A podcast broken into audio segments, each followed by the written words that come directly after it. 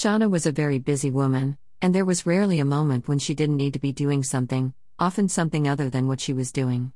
With Toby having by now moved into a position where he basically had his own arm of the conglomerate to run, Tori had more or less taken his place as her aide, and to her often fell the tasks of keeping schedules up to date and things organized.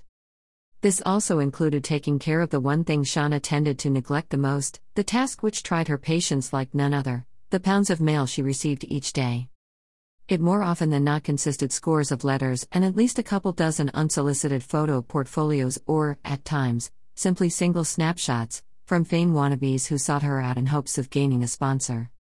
Every day, the service which carried her business address would have this mail delivered to the house, and each day Tori would collect it, sort it, and decide which Shauna should likely look at on a more immediate basis, which would likely wait until her mistress had more time, and which she wouldn't likely bother with at all, to be saved for her own inspection when she took time to sort it before it was shredded.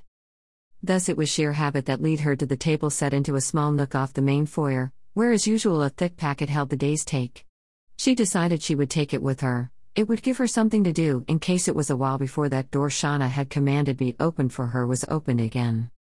She collected it and started off towards the stairs, taking her time in consideration of her still sore thighs.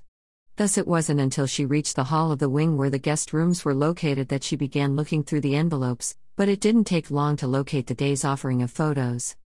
There were only five today, something of a surprise, and she considered leaving them for last, sure it would just be another motley collection of blurry, over or underexposed attempts to tap into Shauna's money. She changed her mind, but a peek proved her right about the first two. She smirked to herself as she rounded the final L. Shauna never chose who she would back or promote from unsolicited attempts to get her attention, but sometimes she, Tori, found the pics interesting, or funny. The contents of the third envelope, however, stopped her dead in her tracks with a soft, horrified gasp. Unable to believe what she was seeing, although some rational part of her mind assured her that pictures can't lie when you already knew what you saw was true, she flipped the photo over and back again, not even realizing she had turned as well, and was already half down the hall before she caught herself. No. It wouldn't do to go charging off through the house with such damning evidence in her hands. So she turned back and took off at as near a run as she could manage over her aching body's protests. She propped her shoe in the doorway of the room Shauna had designated, to keep from being locked in while she went inside, dropping the regular mail on a table.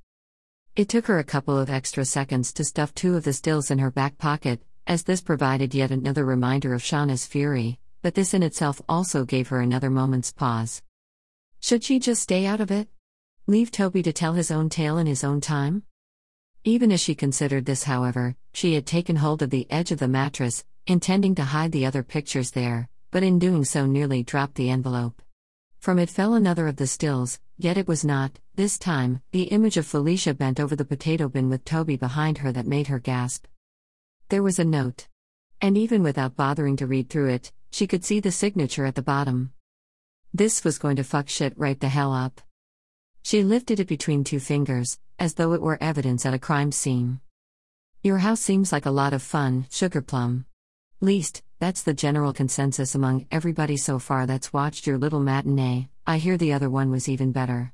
I tell you, that lil' fire-haired gal you got in both of them would sure be some fine kind of pleasurable here for me. Among a few of the others though, well, you know, they think your blonde punk would be a lot more fun, knowing what they know about him now. Anyway, as you were kind enough to worry about my future, I just thought I'd let you know how much everybody will enjoy this fine piece of filming. I reckon you watched it, though I hear from my cousin Larry that you didn't take it so well. I know how that is, that little bit of recording for your friend downtown kinda fucked me over. Too bad for Meme though, with all the trouble she went to and all, but he's still planning to shop it around a bit, see if anything sticks, you know? Anyway, I got somebody to shoot you a copy on over the computer, just in case. I don't do much computerin'. It really is a stellar act, honey lamb. Though you really ought to be more selective about who you taking in. I've told your stuck-up ass you ain't as smart as you think, you bitch. Yo boy Bree. Oh shit, oh shit shit. Tori muttered to herself. Two seconds later she was out the door, everything but finding Toby forgotten. Exile. Book eight Taboo Matters. Underscore. Underscore. Taboo Matters. Book series by L. Johnson. Night.